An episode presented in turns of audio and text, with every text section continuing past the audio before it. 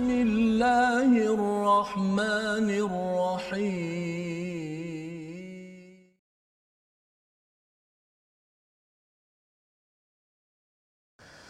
أعوذ بالله من الشيطان الرجيم. بسم الله الرحمن الرحيم. الحمد لله رب العالمين. الرحمن الرحيم. مالك يوم الدين. إياك نعبد وإياك نستعين. اهدنا الصراط المستقيم. صراط الذين أنعمت عليهم غير المغضوب عليهم ولا الضالين.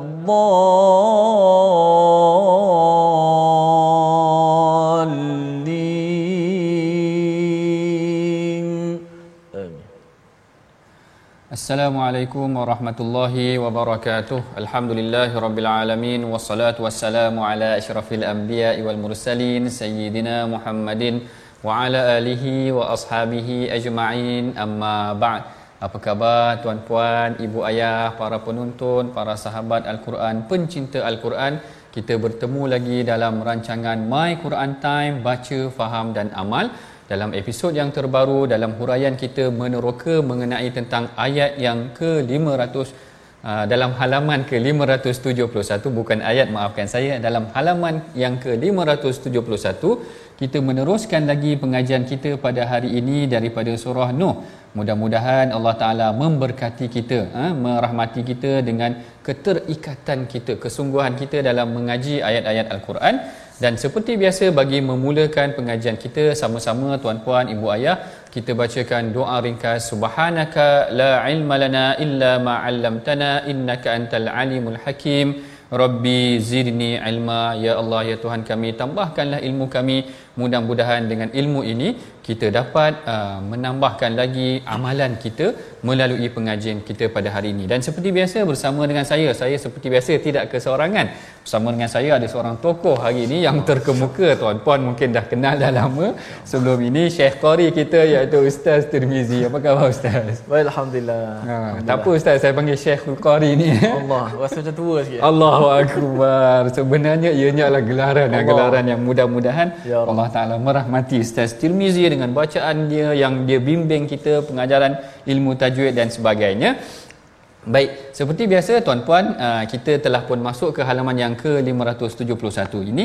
Hari ini kita akan meneroka dan meneruskan lagi surah Nuh. Uh, surah di mana Allah Taala menceritakan tentang dakwah Nabi Nuh terhadap kaumnya. Sebelum kita memulakan pengajian kita seperti biasa, mari sama-sama kita perhatikan dahulu solusi uh, solusi pula uh, sinopsis. Ha minta maaf tuan-puan. Sinopsis yang akan kita perhatikan pada hari ini iaitu yang pertama uh, ayat daripada ayat yang ke-11 hingga ayat yang ke-20 kita akan memerhatikan tentang pelbagai kurniaan nikmat dan kebesaran daripada Allah Subhanahu wa taala manakala ayat yang ke-21 hingga ayat yang ke-24 kita akan melihat kepada pengaduan Nabi Nuh alaihi salam kepada Allah akan keingkaran kaumnya. Ha, itu yang kita akan pelajari manakala ayat 25 hingga ayat yang ke-28 kita akan melihat bagaimana doa Nabi Nuh buat kaumnya yang ingkar dan orang yang beriman. Ha, ini penting sebenarnya tuan-puan untuk kita ambil pelajarannya pada hari ini dan bagi memulakan pengajian kita mari sama-sama tuan-puan kita bacakan dahulu sama-sama siapa yang ada mushaf tu sama-sama kita bacakan bersama Ustaz Tirmizi kita bermula daripada ayat yang ke-11 hingga ayat yang ke-20 insya-Allah yang dibimbing oleh Ustaz Tirmizi silakan Ustaz Baik, Alhamdulillah. Terima kasih kepada Profesor Madia Dr. Ahmad Sanusi. Khususnya para penonton, sahabat-sahabat yang dikasihi sekalian. Alhamdulillah, syukur pada kali ini dapat kita bertemu dalam uh, My Quran Time baca faham amal. Kita berada pada surah Nuh, eh, surah yang sangat penting untuk kita belajar uh, walaupun surahnya tidaklah panjang lebih kurang satu muka setengah lebih saja satu muka setengah uh, lebih kurang tapi uh, cukup banyak panduan untuk sama-sama dapat kita belajar pada hari ini kelebihan-kelebihan tertentu uh, yang akan sama-sama kita baca insya-Allah. Baik, uh, kita baca terlebih dahulu ayat yang ke-11 uh, doktor ayat ke-11 hingga ya, ayat yang ke-berapa saya 20 20 ke-20 uh, insya-Allah ayat 11 hingga 20 kita baca terlebih dahulu jom kita mulakan uh, main Quran time kita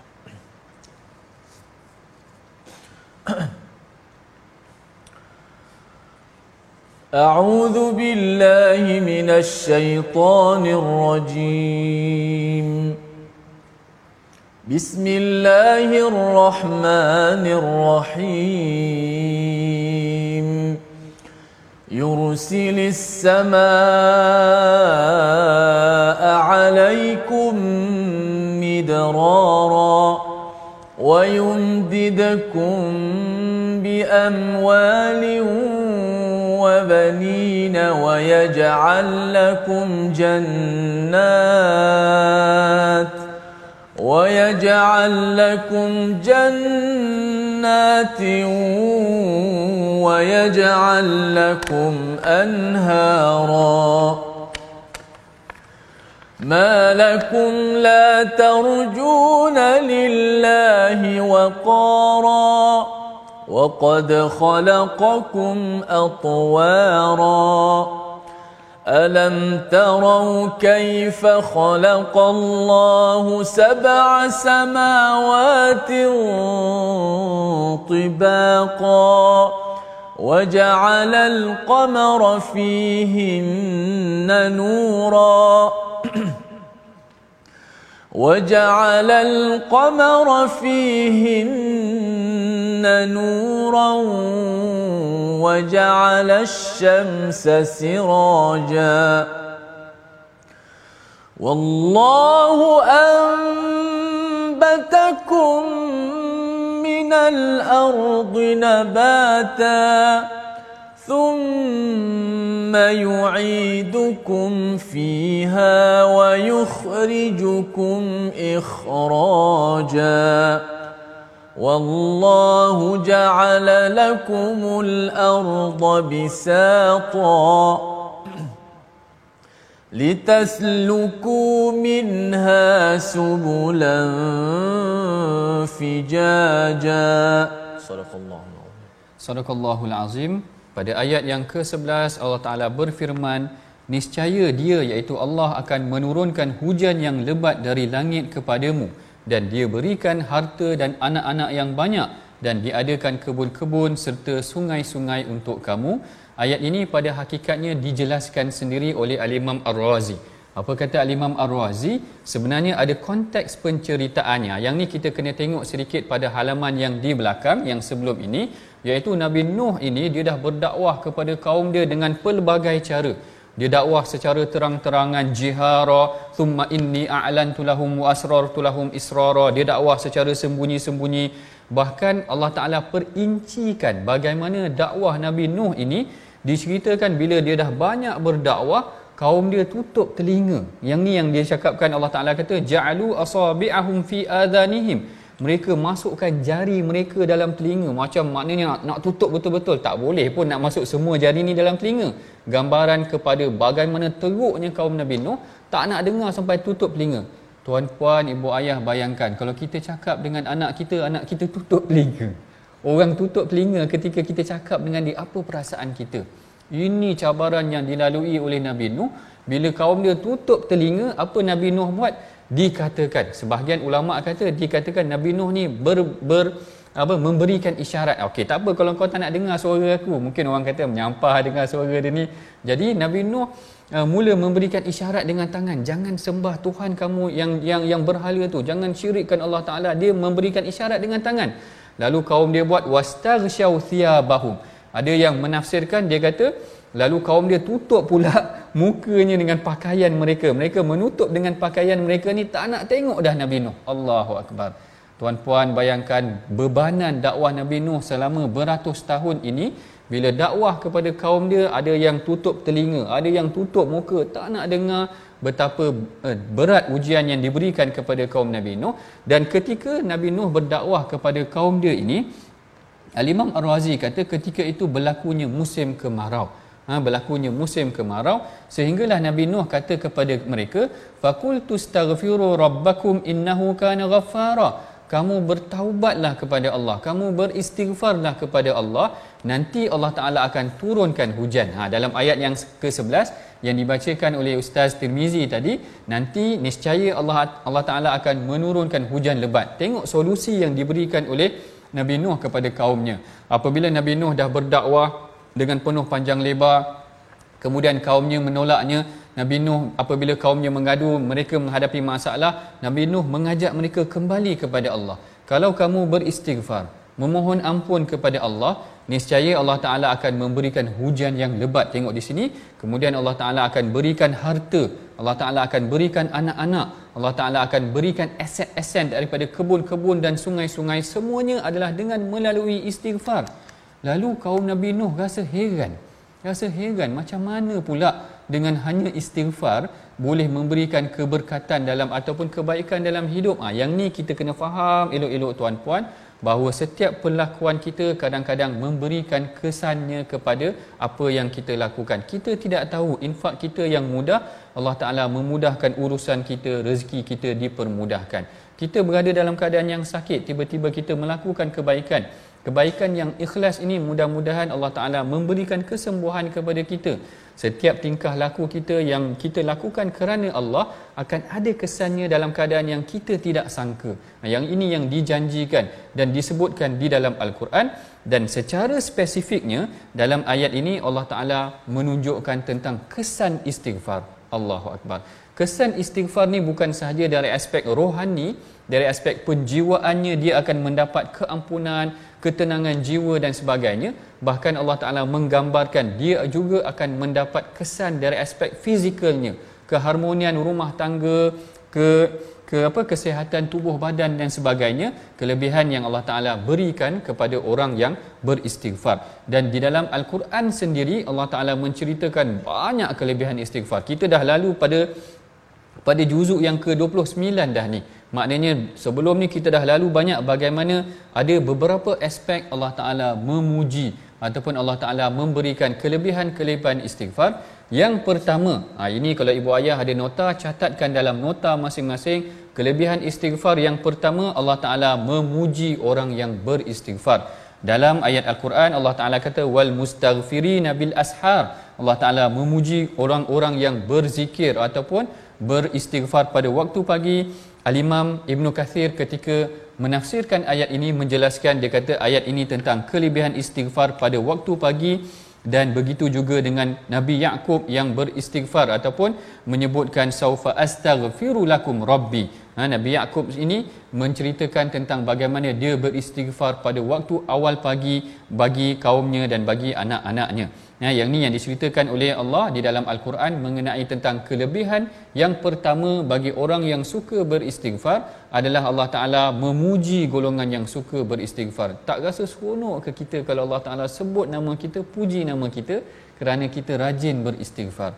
Perbanyakkan istighfar kerana kesannya akan ada dalam jiwa dan apa yang berlaku dalam kehidupan kita. Yang keduanya sifat istighfar ini kelebihan istighfar ini ianya adalah sifat orang yang bertakwa. Ha, kita kan minta kepada Allah Taala jadikan aku dalam golongan golongan orang yang bertakwa.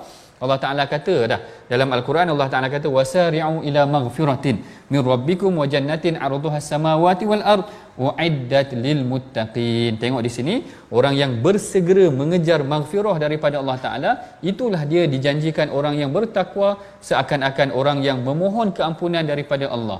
Orang yang beristighfar ini adalah daripada ciri-ciri ha, golongan sifat-sifat golongan yang muttaqin. Yang pertama tadi Allah taala puji mereka. Yang kedua mereka akan tergolong dalam golongan orang yang bermusta apa orang yang bertakwa. Yang ketiganya Allah Taala bila kita dah minta keampunan daripadanya Allah Taala akan mengampunkan kita. Tiga. Kelebihan yang ketiga daripada istighfar adalah Allah Taala memberikan keampunan kepada kita. Yang ni yang disebutkan di dalam firman Allah wa may ya'mal su'an aw yadhlim nafsahu thumma yastaghfirillaha yajidillaha ghafurur rahima siapa yang melakukan kejahatan ataupun kezaliman menzalimi dirinya sendiri kemudian dia beristighfar kepada Allah maka Allah Taala Maha Pengampun Allah Taala berupaya memberikan keampunan baginya. Itu yang ketiga. Yang keempat orang beristighfar ini akan dipermudahkan kebaikan rezeki dipersembahkan ataupun dilapangkan rezekinya dan dia halang segala kejahatan ataupun segala bala yang akan mungkin diberikan kepada dia. Ini yang kita faham daripada surah Nuh ini bagaimana Nabi Nuh kata faqultu astaghfiru rabbakum innahu kana ghaffara. Katakan kepada kaumku aku kata aku berkata kepada kaum aku beristighfarlah. Nanti Allah Taala akan turunkan hujan. Allah Taala akan yumdidkum bi amwalin. Allah Taala akan murahkan rezeki Allah Taala akan berikan rezeki daripada anak-anak. Allah Taala akan berikan sungai-sungai ataupun kebun-kebun aset-aset yang banyak.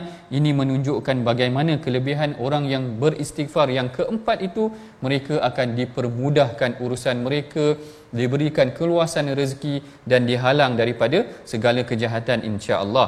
Dan yang kelimanya kelebihan istighfar. Selain daripada dapat keampunan Allah Taala puji dimurahkan rezeki diberikan keampunan daripada Allah Taala mereka juga ini akan dijauhkan mereka juga akan mendapat rahmat daripada Allah. Ini janji Allah di dalam al-Quran apabila Allah Taala menyebutkan laula tastaghfirunallah la'allakum turhamun. Kalaulah bukan kerana kamu ni beristighfar kepada Allah Taala maka Allah Taala akan uh, kamu akan dijadikan digolongkan dalam golongan orang yang orang yang bertakwa ataupun orang yang dirahmati Allah itu tadi dan yang terakhir sekali yang keenam kelebihan istighfar Allah Taala akan menjauhkan kita daripada azab Allah Taala. Ini yang Allah Taala sebutkan wa ma kana Allahu mu'adzibahum wa hum yastaghfirun. Allah Taala tidak akan mengazab mereka. Allah Taala tidak akan mengazab kita selagi mana kita beristighfar tuan-puan. Oleh itu tuan-puan ibu ayah para sahabat al-Quran jangan berhenti beristighfar Rasulullah sallallahu alaihi wasallam setiap hari beristighfar. Malu kita dengan Allah Taala kalau kita tidak istighfar. Lafaz yang ringkas astaghfirullahal azim, astaghfirullahal azim ungkapkan setiap kali kalau lebih baik kalau ibu ayah tuan-puan hafal yang sayyidul istighfar ya Ustaz Tirmizi Tirmizi sayyidul istighfar yang Rasulullah ajarkan Allahumma anta rabbi. Baca setiap hari baca setiap pagi mudah-mudahan Allah Taala mengampunkan dosa kita. Ah, ini mengenai tentang dua ayat yang kita bacakan tadi. Ayat yang ke-11 dan ayat yang ke-12 mengenai tentang kelebihan beristighfar. Selain daripada Allah Taala memberikan kemudahan rezeki Allah Taala memberikan kelapangan dari aspek yang lain seperti mana yang disebutkan dalam situasi yang berlaku kepada kaum Nabi Nuh. Manakala ayat yang ke-13 hingga ayat yang ke-20 sebenarnya menceritakan teknik kedua. Teknik pertama tadi Nabi Nuh dia berdakwah kepada kaumnya secara rohani. Suruh mereka beristighfar suruh mereka kembali kepada Allah suruh mereka jangan syirikkan Allah dan sebagainya. Teknik yang kedua yang boleh diamalkan dalam teknik kita berdakwah kepada manusia adalah dengan menggunakan teknik orang kata uh, secara akal secara akli nah, maknanya ajak mereka berfikir. Ajak mereka berfikir tentang kebesaran Allah. Dalam ni Allah Taala menyebutkan Allah Taala kata malakum la tarjuna lillahi waqara. Mengapa kamu tidak mengharapkan kepada Allah keagungannya? Kenapa tidak melihat kebesaran Allah daripada apa yang Allah Taala telah jadikan bumi apa bumi dan langit ini Allah Taala menjadikan manusia atwara pada peringkat-peringkatnya. Alam taro alam taro kaifa khalaqallahu sab'a samawati tibaqa. Allah Taala suruh tengok kejadian manusia. Allah Taala suruh tengok kejadian langit dan bumi. Allah Taala suruh tengok kejadian bulan dan matahari. Allah Taala suruh tengok tentang tumbuh-tumbuhan. Nah, ini sangat menarik. Kita dah bincang dah sebelum ni daripada air hujan yang sama tetapi tumbuh pohon yang berbeza. Ada pokok durian ada pokok rambutan ada pokok manggis air yang sama tanah yang sama tetapi hasilnya berbeza. Walaupun an, apa argument itu ataupun hujah itu agak simple tetapi menarik untuk kita fikirkan siapa yang menyusun atur kebangkitan pembangunan ini daripada perkara yang uh, sebiji benih saja dengan menghasilkan hasil-hasil yang lumayan untuk manusia itu sendiri. Bagaimana burung boleh navigate boleh navigasi sistem navigation dia memang luar biasa. Boleh terbang ratusan ribuan kilometer siapa yang memberikan dia sistem navigasi ataupun navigation system tersebut sehingga dia boleh mengetahui ke mana dia nak pergi? Allahu akbar. Indah hebat ciptaan Allah melalui bukti-bukti kebesaran yang boleh kita baca. Sebab itulah Nabi Nuh bukan sekadar berdakwah dari aspek rohaninya tetapi berdakwah juga dari aspek mengajak manusia berfikir secara uh, akalnya ataupun secara aklinya yang ini yang kita pelajari daripada ayat yang ke-12 ayat yang ke-13 maaf ayat yang ke-13 hingga ayat yang ke-20 baik ini adalah sesi pertama perbincangan kita. Dua aspek penting telah kita bincangkan. Aspek yang pertama mengenai tentang kelebihan istighfar seperti mana yang diajarkan oleh Nabi Nuh kepada kaumnya. Manakala aspek yang kedua adalah mengenai tentang teknik yang kedua bagaimana mereka mengkaji uh, alam semesta itu tadi. Sebelum kita mengakhiri sesi perbincangan kita pertama, mari sama-sama kita perhatikan dahulu perkataan pilihan kita pada hari ini. Apakah perkataan pilihan kita iaitu perkataan nabata. Ha, perkataan nabata membawa maksud tumbuh yang mana dia disebutkan sebanyak 26 kali disebutkan di dalam al-Quran manakala di dalam surah Nuh ini disebutkan pada ayat yang ke-17 tuan-puan yang ada mushaf di rumah boleh tengok ayat yang ke-17 Allah Taala menyebutkan wallahu ambatakum minal ardi nabata. Dan Allah Taala telah menumbuhkan kamu daripada tanah tumbuh tumbuhan nabata itu maksudnya tumbuh. Ha, ini pelajaran kita dari aspek bahasa Arab. Kita telah pun melalui sesi yang pertama daripada perbincangan kita pada hari ini. Kita rehat dahulu. Seketika tuan-puan jangan ke mana-mana. My Quran time. Baca faham dan amal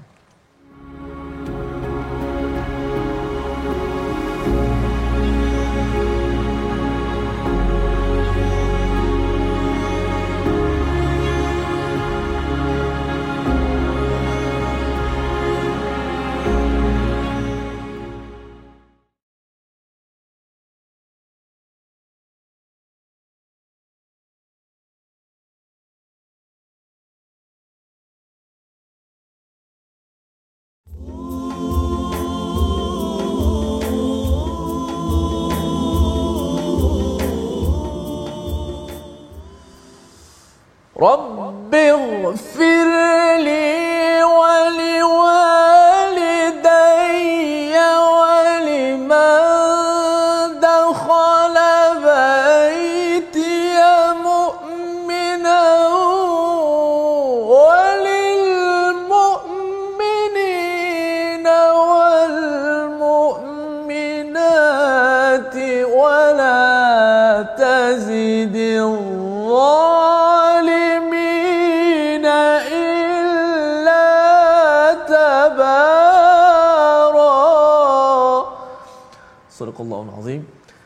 Petikan daripada ayat yang ke-28, ayat terakhir. Surah Nuh ini ada perkataan ya Tuhanku ampunlah aku, ibu bapaku serta sesiapa saja yang masuk ke rumahku dalam keadaan beriman. Dan semua orang beriman lelaki maupun perempuan dan janganlah engkau tambahkan bagi orang-orang yang zalim itu eh, selain daripada kehancuran. Insyaallah akan dikupas oleh Fadil Dr. Ahmad Sanusi sebentar nanti untuk bahagian yang kedua ni Terima kasih kepada semua penonton-penonton terus setia dengan My Quran Time baca, faham dan amal. Kita mengaji sikit tajwid sebelum kita terus pada bahagian ayat yang seterusnya. Okey, alam tara kaifa khalaqallahu sab'a samawati tibaqa dengan ayat 19 wallahu ja'ala lakumul arda bisata. Baik dalam muka surat 571 ini di hujung-hujung uh, wakaf pada uh, akhir ayat banyak ayat seperti dalam contoh kita samawatin tibaqa. Dan ayat ke-19 eh, bisata yang mana wakaf itu perkataan itu bercampur sifatnya. Tibaqa ta itu ti tebal. Ba itu nipis di tengah. Qaf di hujung tebal. Tibaqa nak bagi dia punya huruf itu tetap uh, disebut dengan sifatnya kerana kesalahan biasa berlaku juga ramai yang menyebut tibaqa seolah-olah sifat ba dengan qa tu sama. Baqa tak nampak beza. Sedangkan ia beza. Baqa tibaqa tibaqa kalau ayat ke-19 Wallahu ja'ala lakumul arda bisata. Bisata. Bukan bisata. Ah sama je bunyi tebal dan nipis kalau kita jaga dalam baca Al-Quran, terjaga betul-betul sifat tebal dan nipis ni, bacaan kita akan bunyi cantik, bunyi indah sangat. Orang Arab dia orang Arab dia akan cukup menjaga hukum tebal dan nipis. Dan banyak lagi sebenarnya kalau kita lihat daripada awal lagi ayat ke-11 hujung-hujungnya midrara anhara jangan anhara hara sama sepatutnya anhara di tengah tu nipis di hujung tu tebal ayat 13 waqara waqara bukan waqara bukan waqara wa wa itu dinipiskan. Kubbara tabara ha, kita jaga-jaga bagi sifat yang nipis kita nipiskan tebal kita tebalkan. Bacaan kita ke bunyi sifat itu akan bunyi uh, apa ni bunyi bacaan ataupun sesuai dengan huruf ataupun sifatnya dan bacaan kita akan bunyi indah insya-Allah. Wallahu alam. Sila tu. Wallahu alam. Terima kasih Ustaz Tirmizi kita yang tidak jemu membimbing kita memperbetulkan bacaan al-Quran kita.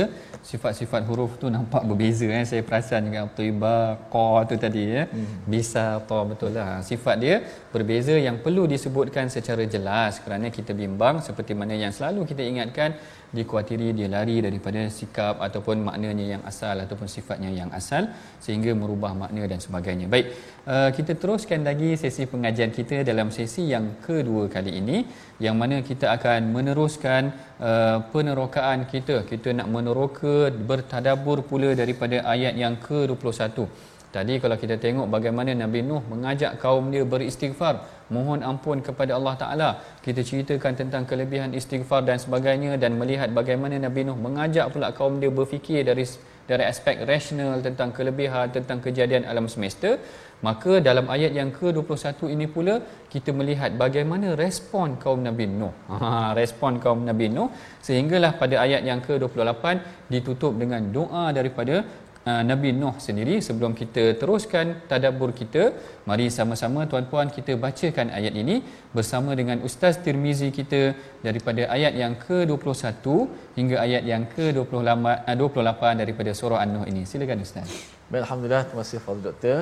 Kita teruskan bacaan uh, daripada ayat 21 hingga ayat 28 akhir surah Nuh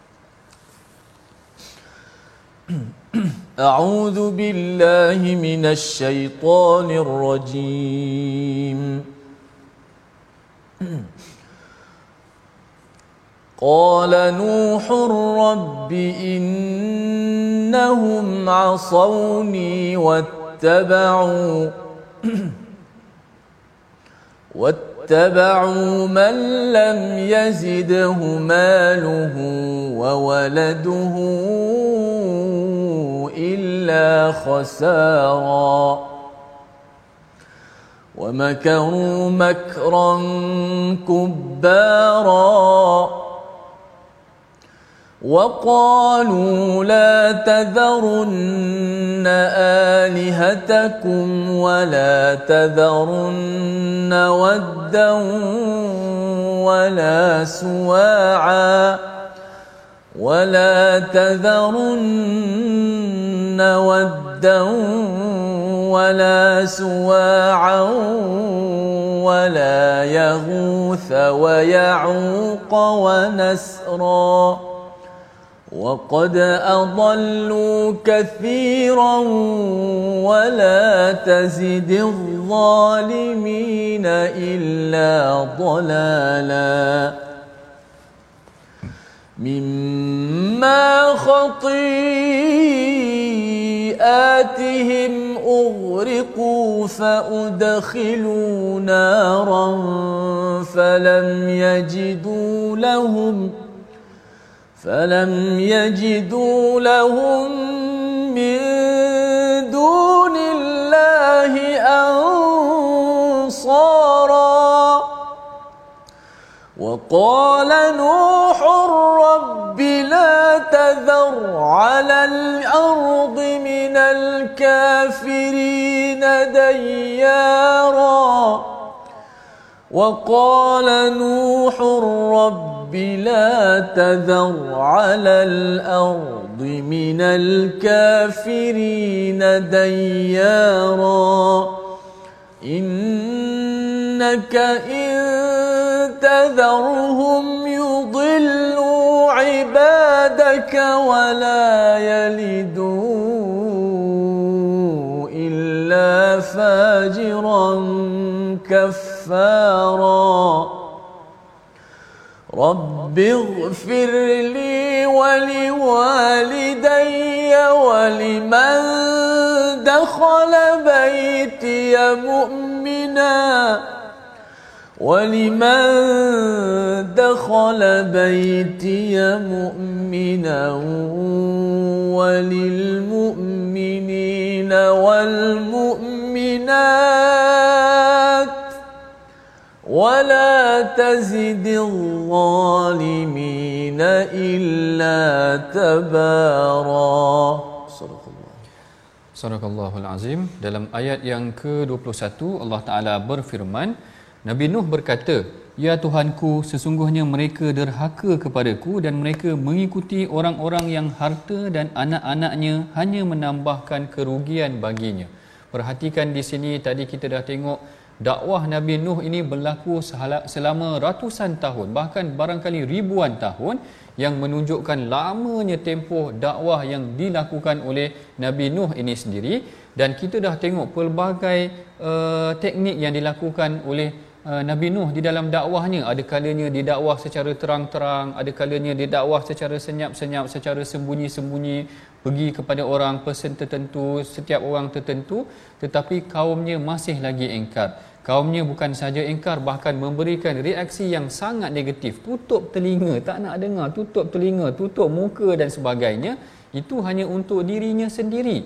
Apa yang berlaku dalam ayat yang ke-21 ini ataupun ada ayat yang ke-23 menunjukkan mereka bukan sahaja tidak mahu dengar tutup telinga dan tutup mata bahkan merancang untuk menentang Nabi Nuh merancang untuk menyelamatkan kesyirikan mereka kepada Allah ini disebutkan dalam ayat yang ke-23 mereka berkata dan mereka berkata jangan sekali-kali kamu meninggalkan penyembahan tuhan-tuhan kamu dan jangan kamu meninggalkan penyembahan Wad, Suwa, Yaguth, Ya'uq dan Nasar. Ha, ini adalah lima nama Tuhan ataupun lima nama berhala yang dijadikan oleh kaum sebelum kaum Nabi Nuh.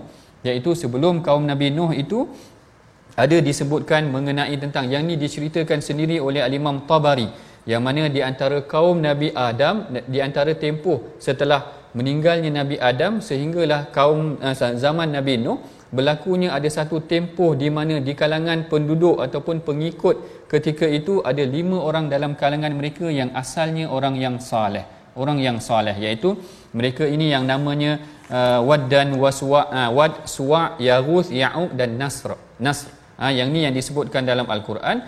Tetapi apabila lima orang yang saleh ini meninggal didatang kepada mereka se saya tak tahu nak cakap seekor ke ataupun seorang iblis ke kerana iblis ni menyamar ataupun syaitan ni menyamar dalam bentuk manusia lalu dibisikkan kepada kaum Nabi Nuh ini.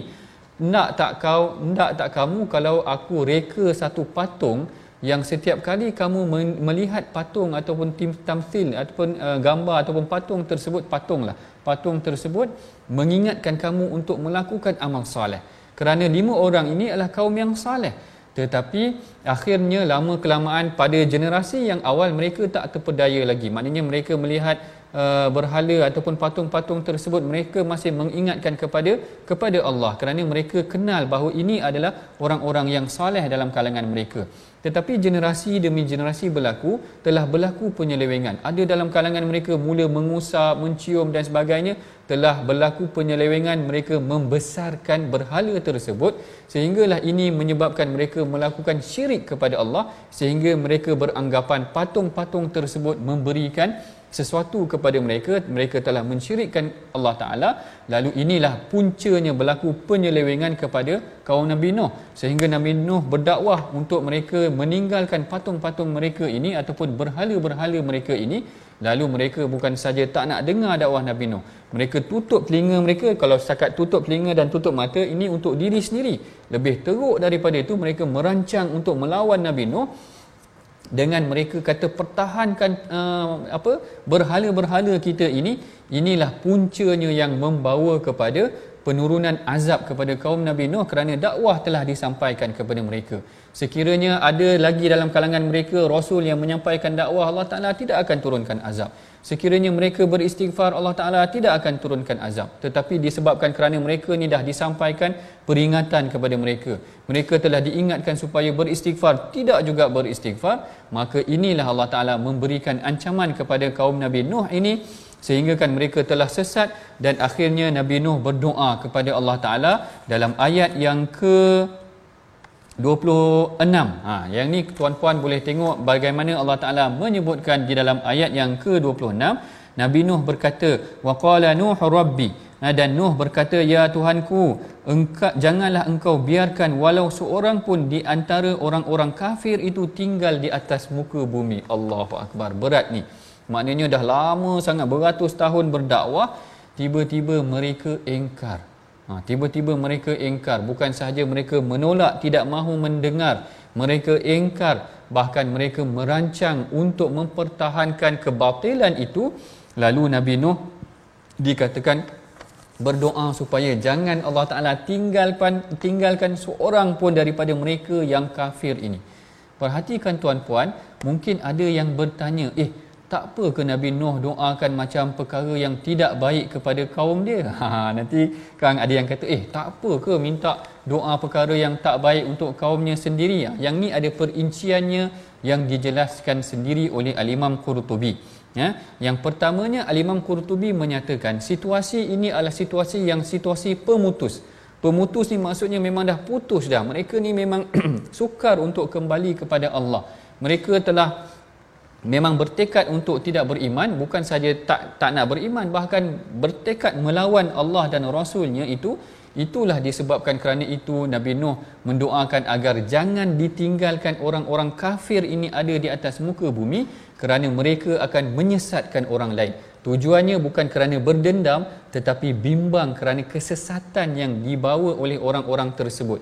Yang ni kita kena berdoa kepada Allah. Mudah-mudahan Allah Taala janganlah ada dalam kalangan kita ramai orang-orang yang menyesatkan di antara kita kerana kita bukan berdendam kepada dia kerana kita bimbang kesesatan yang dibawa mempengaruhi orang lain yang akhirnya orang lain turut akan sesat atas ajaran yang mereka bawa. Ha, kalau kita tengokkan juga di sini dalam hadis al-Imam Qurtubi datangkan bagaimana sebenarnya baginda Nabi sallallahu alaihi wasallam pernah juga mendoakan keburukan kepada kaum Quraisy. Allahumma alaika bi Quraisy. Wahai Allah Taala ke atas engkau lah diturunkan azab ke atas kaum Quraisy sehingga Quraisy bila dengar tu bergetar hati mereka kerana takut. Ya, kalau tuan-puan pernah tengok maknanya Rasulullah ada juga memberikan doa supaya ditimpakan kecaman kepada kaum Quraisy ini Allahumma ya munzilal kitab wa ya sari'al hisab wa ya hazimal ahzab ihzimhum wal apa ihzimhum. Kalahkan mereka Allah Taala Rasulullah doa sedemikian kepada kaum Quraisy dikenakan azab ataupun ancaman kepada kaum Quraisy dalam keadaan tertentu. Dalam keadaan dah terputus dah mereka memang tidak mahu beriman bahkan merancang menyerang Rasulullah membunuh Rasulullah juga. Kita tak boleh nak berdiam diri dalam keadaan sedemikian. Kerana kalau kita tengok sebelum tu kalau dakwah Rasulullah di Taif sehingga pecah apa luka Rasulullah dan sebagainya Rasulullah masih lagi boleh bersabar. Kalau dalam perang Uhud Rasulullah pecah lagi mukanya masih lagi boleh bersabar. Ini nak menunjukkan bahawa kesakitan fizikal tu Rasulullah boleh bertahan saja Rasulullah tidak berdendam dengan mereka. Apa yang dibimbangi kewujudan mereka itu mempengaruhi orang lain untuk untuk menjadi sesat bersama dengan mereka.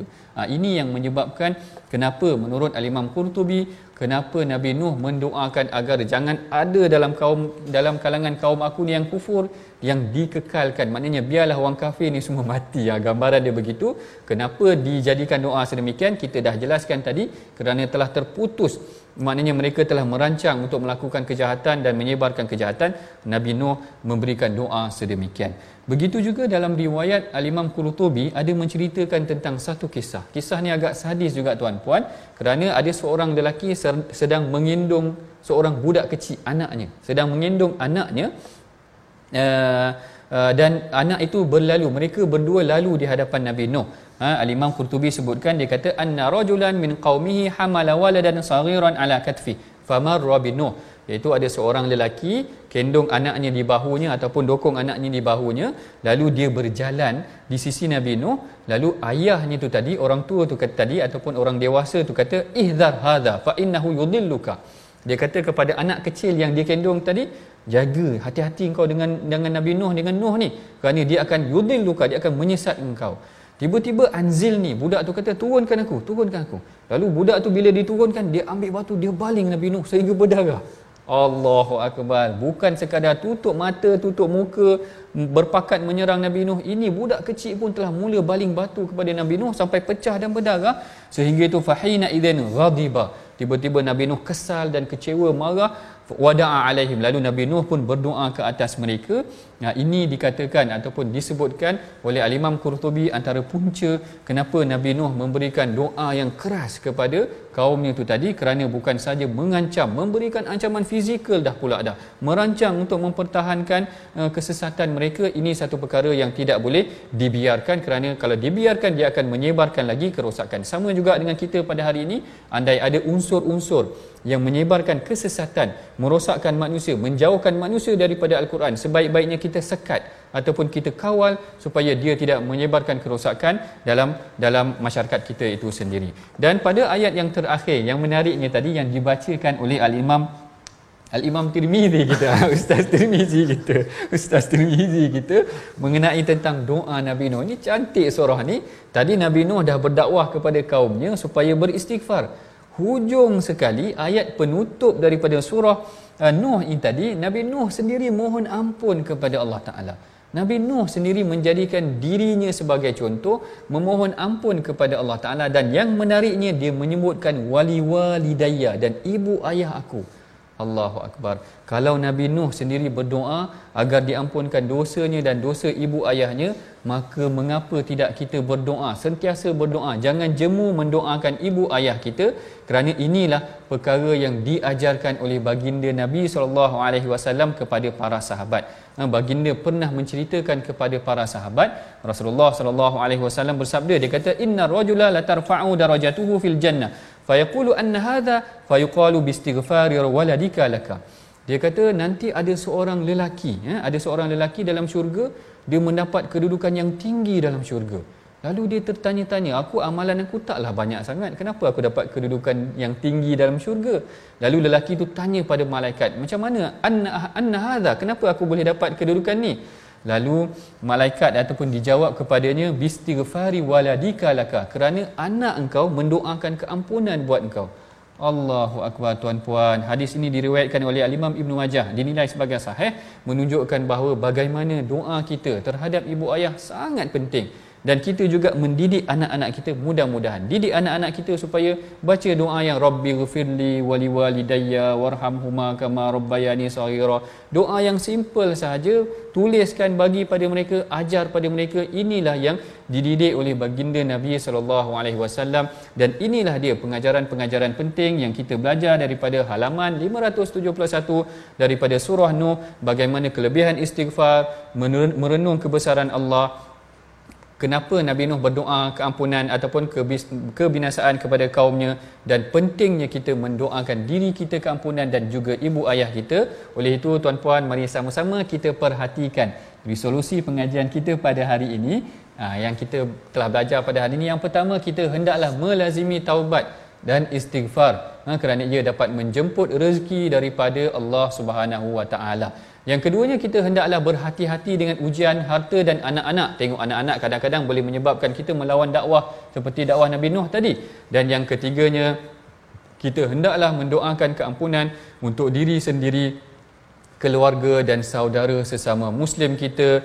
Inilah dia resolusi yang kita boleh lakukan setelah pengajian kita pada hari ini dan bagi memberkati pengajian kita, mari sama-sama kita aminkan doa yang akan dibacakan oleh Ustaz Tirmizi kita. Silakan Ustaz. بسم الله الرحمن الرحيم الحمد لله والصلاة والسلام على رسول الله اللهم اغفر لنا ما قدمنا وما أخرنا وما أسررنا وما أعلنا. وما أنت أعلم به منا أنت المقدم وأنت المؤخر لا إله إلا أنت آمين. اللهم أنت الغني ونحن الفقراء لا إله إلا أنت سبحانك إنا كنا من الظالمين آمين. اللهم اغفر لنا ذنوبنا ولوالدينا وارحمهم كما ربونا صغارا آمين. ولجميع المسلمين والمسلمات برحمتك يا أرحم الراحمين Allahumma taqabbal minna innaka أنت samiul alim wa علينا إنك innaka التواب الرحيم rahim walhamdulillahi rabbil alamin. Alhamdulillah, mudah-mudahan apa yang kita belajar daripada surah, surah Nuh ini eh, dapat sama-sama kita amalkan dalam kehidupan kita. Lihatlah keajaiban, kehebatan istighfar Allah Subhanahu Wa Taala. Bukan sekadar kita istighfar, kita telah berzikir, kita minta ampun kepada Allah Subhanahu Wa Taala. Allah berikan kepada kita rezeki yang tidak terhitung banyaknya. Sama-sama kita menyumbang untuk tabung gerakan Al-Quran. Mudah-mudahan beri manfaat pada ummah dan sama-sama kita saksikan ulangan My Quran Time malam ini esok pagi. Mudah-mudahan kita sentiasa istiqamah dengan Al-Quran. My Quran Time baca faham amal. Assalamualaikum